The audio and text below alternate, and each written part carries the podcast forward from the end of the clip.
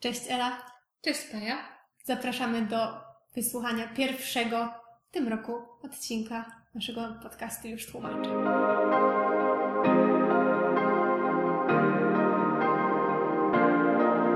Trochę czasu minęło, odkąd ostatnio się słyszeliśmy i słyszałyśmy. Mamy nadzieję, że w międzyczasie udało się Wam przeczytać dużo nowych książek albo zrobić czytelnicze postanowienia na ten rok, albo przeorganizować półkę w wolnym czasie, żeby więcej rzeczy się zmieściło. Tak czy inaczej, mamy nadzieję, że to były bardzo miłe książkowe chwile, ten okres świąteczno-noworoczny. Tak, w naszym przypadku na pewno tak było i już e, wrzuciłyśmy pierwsze książki przeczytane w tym roku, ale chcemy się cofnąć jeszcze do zeszłego i dzisiaj opowiedzieć o prezentach świątecznych właściwie. Tak się składa, że obie te książki znalazły się pod choinką. I w momencie, kiedy zaczęłyśmy je czytać, byłyśmy już pewne, że one właściwie też powinny wylądować na liście najlepszych książek zeszłego roku, która niestety była już zamknięta, wobec czego postanowiłyśmy poświęcić im osobny odcinek.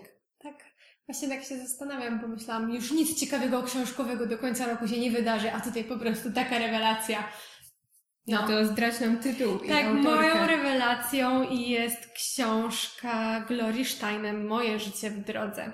Jest to prawdziwa rewelacja. W ogóle nie wiem, jak to się stało, że ja o Glory Steinem nie słyszałam aż do listopada zeszłego roku.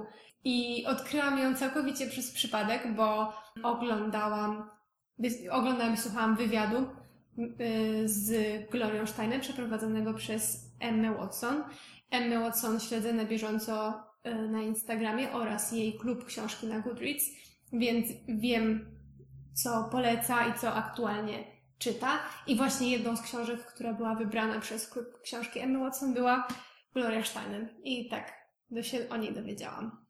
Co jest prawdziwym pechem. Tak, opowiedz dlaczego. Nie. Nie, jest długa historia, po prostu ja trzymałam ukazania się tej książki w tajemnicy od bardzo, bardzo dawna, żeby kupić ją na święta i byłam już przekonana, że się uda, ale niestety w listopadzie moje nadzieje upadły. Niemniej ta książka zrobiła na tobie wrażenie, o to chodziło, to był główny tak, cel. Tak, udało się. Zrobiła na mnie ogromne wrażenie. Powiem skrótowo, Gloria Steinem jest ikoną amerykańskiego e, feminizmu, dziennikarką, aktywistką niesamowitą ikoną i wspaniałym człowiekiem, o czym miałam okazję się przekonać czytając jej autobiografię. Co jest niesamowite to to, że Gloria Steinem jako prawdziwa ikona feminizmu Tutaj w tej książce nie ma praktycznie żadnej agitacji feminizmu w takim sensie, w jakim moglibyśmy to rozumieć przez taki naprawdę już ugruntowany, może powiedzmy radykalny feminizm. Tutaj nie ma czegoś takiego. I jej postawa wyraża się poprzez historię, które opowiada i ludzi, których spotyka i spotykała. Więc ta książka to przede wszystkim zbiór wspaniale opowiedzianych historii, wspaniale opowiedzianych anegdot, spotkań, okazji do rozwoju. Jest to niesamowita książka nie tylko o niej, ale o wszystkich innych kobietach, które pojawiły się w jej życiu i które pomogły jej zaistnieć, rozwinąć się, zrozumieć więcej w odniesieniu do tego, co to znaczy być kobietą, co to znaczy doświadczać e, kobiecości z całym wachlarzem uprzedzeń, trudności, stereotypów itd., tak itd. Tak Więc tutaj jej niezwykłość przejawia się właśnie w takich bardzo czasem nawet prozaicznych spotkaniach albo chęcia, chęci zwrócenia uwagi na coś drobnego i małego i robi to z, takim z taką niesamowitą czułością i wrażliwością, żeby z jak największym prawdopodobieństwem uwzględnić wszystkie punkty widzenia. Więc to jest coś, co naprawdę zrobiło na mnie duże wrażenie i z wielkim wzruszeniem czytałam czasem tę książkę, bo właśnie ta przenikliwość i ta chęć oddania wszystkim głosu, pokazania wszystkich i pokazania tego, że to jest coś więcej niż tylko jedna osoba, to naprawdę było dla mnie takie bardzo poruszające. Czy to jest książka pisana niedawno, to znaczy już z perspektywy tak, osoby dojrzałej, tak. która wspomina całe swoje życie? Tak, ona ukazała się e, parę lat temu w Polsce właśnie teraz pod koniec 2019, więc to jest bardzo dojrzałe spojrzenie kobiety już dojrzałej, która patrzy na całe swoje życie, na swoją młodość, na swoje dzieciństwo, na błędy, które popełniała, więc jest to bardzo już takie przemyślane spojrzenie i bardzo usystematyzowane czerpanie z tego, co wydarzyło się w przeszłości i bardzo dobrze to jest napisane. Jest wiele do powiedzenia, bo Gloria przeżyła niesamowitą ilość przygód i sytuacji, które warte są opisania, ale one wszystkie są wspaniale syntezowane i wspaniale napisane. Po prostu to jest bardzo czułe spojrzenie na, na swoje życie z taką bardzo dużą dozą wyrozumiałości. Ona jest w stanie powiedzieć, no, ale byłam naiwna i przyznać to i wiedzieć, co zrobiła z tą swoją naiwnością potem. Więc to naprawdę było naprawdę bardzo cenna lektura. Dobrze, to jeszcze tylko jedna kwestia, na którą zawsze zwracamy uwagę, ale podejrzewam, e, że nie miałaś żadnych zastrzeżeń do e, polskiego wydania, biorąc pod uwagę, że to przekład jednej z naszych ulubionych tłumaczek. Żadnych, żadnych zastrzeżeń. Anna Dzierżgowska, jedna rzeczywiście z naszych ulubionych tłumaczek. I y, właśnie chciałam też o tym wspomnieć, jeszcze bym właśnie do tego wróciła, więc mm. dzięki, że, że pytasz. Bo ta książka jest pisana dla kobiet, Oczywiście nie ma w niej tylko kobiet, bo to historia wszystkiego, co działo się w ich życiu, mhm. więc są tu też mężczyźni oczywiście, którzy angażują się w, w ruch kobiecy, którzy pojawili się w życiu Glorii, ale to jest głównie historia o kobietach i dla kobiet, która w języku polskim wspaniale wybrzmiewa wszystkimi możliwymi feminatywami. Cudownie. Tak. I, i kiedy, um, kiedy Gloria zwraca się do czytelnika, to zwraca się do czytelniczki, więc to jest naprawdę wspaniale napisane i poprowadzone przez tłumaczenie, mhm. dokładnie. Dobrze, to chyba nie mam więcej pytań. Myślę, że Polecam, tym tak. Naprawdę ta książka, e, cieszę się w sumie, że nie znalazła się w top 10, bo teraz mam więcej czasu, żeby coś e, o niej powiedzieć, bo tak jakby była w podsumowaniu, miałabym na nią może dwie minuty, a tak już teraz gadam, gadam, gadam i naprawdę wspaniała, wspaniała rzecz, wspaniałe tłumaczenie. E, bardzo polecam. Jest to też kopalnia takich e, innych, mm, innych tekstów, z którymi warto się zapoznać i do których warto się odnieść, więc super sprawa. Tak wyglądał mój prezent świąteczny. W ogóle to ciekawe, bo dostałam właśnie książki kobiet, o kobietach i o zwierzętach. Więc kurczę, w sumie przekrój taki bardzo pod moje zainteresowania. Ale u Ciebie było dokładnie tak samo, to znaczy pod Twoje zainteresowania, prawda? Tak. Ja dostałam książki o sprawach kryminalistycznych i o Żydach w różnym wydaniu, bo jest to cudowna antologia e, poezji, poetyki, też której jeszcze nie zaczęłam, ale leży i czeka na swoją kolej, na którą bardzo długo czekałam, wreszcie jest w moim posiadaniu. Ale oprócz tego e, był to reportaż Pawła Piotrka, e, Piotra Reszki Płuczki, czyli poszukiwacze żydowskiego złota, który przeczytałam już i o którym właśnie dzisiaj chciałam powiedzieć. Również książka, która od jakiegoś czasu była na mojej liście, więc bardzo się cieszę, że miałam okazję się z nią zapoznać. To jest dosyć e, cienka książka, więc e, bez problemu można ją przeczytać w, nie powiem w jeden dzień, bo emocjonalnie nie dałam rady w dwa dni.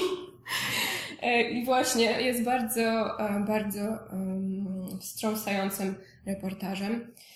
Autor spotyka się z ludźmi, którzy albo jeszcze sami to pamiętają, albo pamiętają osoby ze swoich rodzin, które były e, właśnie tytułowymi poszukiwaczami żydowskiego złota, co oznacza, że na terenach po zlikwidowanych obozach koncentracyjnych czy obozach zagłady właściwie głównie poszukiwali złota e, w taki sposób, że przesiewali e, popioły, prochy spalonych, zamordowanych Żydów, a wręcz czasami, kiedy znajdowali ciała, które zachowały się w lepszym stanie, to odrąbywali głowy, wyjmowali złote zęby ze, ze szczęk, czyli bardzo makabryczne sceny.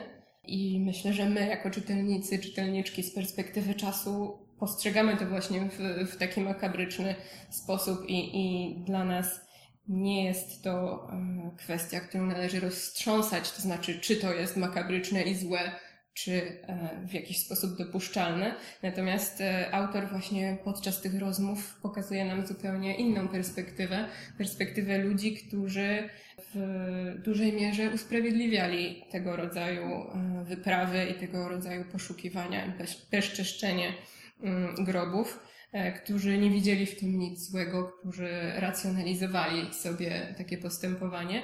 I nawet po wielu, wielu latach e, nadal uważają, że, że w tamtym czasie nie zrobili nic złego, że albo wszyscy to robili, więc. E, jest to jest tak to... jakby mhm. usprawiedliwione. Tak. Ja, czemu nie ja, skoro wszyscy? Skoro wszyscy, dokładnie. Inni mówili, że przecież była bieda, a tamci już i tak nie żyli, więc co im szkodzi, jeśli trochę im zabrać tego, co już i tak im się nie przyda.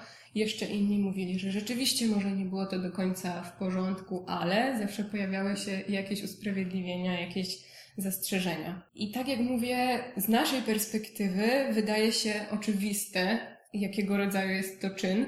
Natomiast co tutaj najbardziej jest uderzające i przejmujące w tym reportażu, to chyba to, że, że właśnie musimy zadać sobie takie pytanie, co doprowadziło do tego, że, że takie znieczulenie się pojawiło wśród tych ludzi i co doprowadza w ogóle do, do takiej sytuacji. Jest tutaj e, jedna wypowiedź, zdaje się, że był to akurat ktoś pochodzenia żydowskiego, więc jakby jeszcze bardziej emocjonalnie zaangażowany w tę sprawę, który powiedział: Staram się zrozumieć i usprawiedliwić, bo ani pan, ani ja nie jesteśmy w stanie sobie odpowiedzieć na pytanie, jak my byśmy się zachowali w takiej sytuacji. I myślę, że to dotyczy każdego z nas. Nie jesteśmy w stanie stwierdzić, co byśmy zrobili w, w innym świecie, w innej rzeczywistości. Jest tutaj wiele prób odpowiedzi na to pytanie, co, co wpływa na ludzi, e, że, że w ten sposób się zmieniają, że w ten sposób e, rozumują. Dużo jest e, o antysemityzmie, który już wcześniej był obecny, o tym, jak postrzegamy innych, tak zwanych, których, których nie identyfikujemy ze sobą, którzy są jakąś odrębną kategorią ludzi. Dużo było o grozie wojny i o tym, jak Niemcy traktowali Żydów, jakby umacniając ten e, antysemityzm w Polsce, ale też jak traktowali wszystkich, e, nie tylko Niemcy, e, ogólnie jak podczas wojny ludzie traktowali się nawzajem. I więc jak to wpływało na, na moralność, na poczucie jakiegoś takiego, jakiejś takiej ludzkiej sprawiedliwości, moralności. No i później wreszcie jak te lokalne społeczności, te miejscowości, wioski, w których e, ludzie mieszkali wokół terenów po byłych obozach zagłady, jak tam wyglądały te relacje, jak wyglądały takie kontakty społeczne, to co się mówiło, to co się robiło, co było dozwolone, co było niedozwolone. Więc e, jak na tak cieniutką książkę to bardzo, bardzo wiele tematów jest tutaj poruszonych e, w, oczywiście w tym jednym konkretnym kontekście.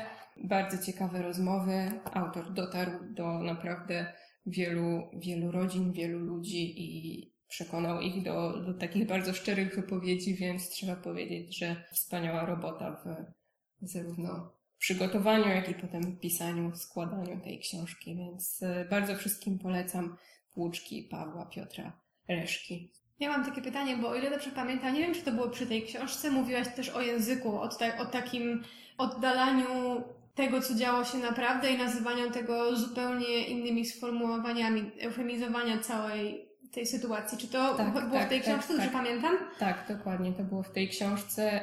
Właśnie autor mm, rozmawiał y, z jakimś specjalistą, nie przypominam sobie w tej chwili nazwiska, który mówił właśnie o języku, o tym, jak, jak ludzie starają się neutralizować Dokładnie, pewne rzeczy. Które po prostu mhm. wymagają silnego języka, silnie nacechowanego emocjonalnie, tak, a tutaj tak, jest to tak, sprowadzane tak. do jakiegoś do jakiejś mhm. normalności, żeby móc o tym w ogóle mówić, jeśli wykonuje się, prawda, nie wiem, tak. można powiedzieć pracę tego rodzaju.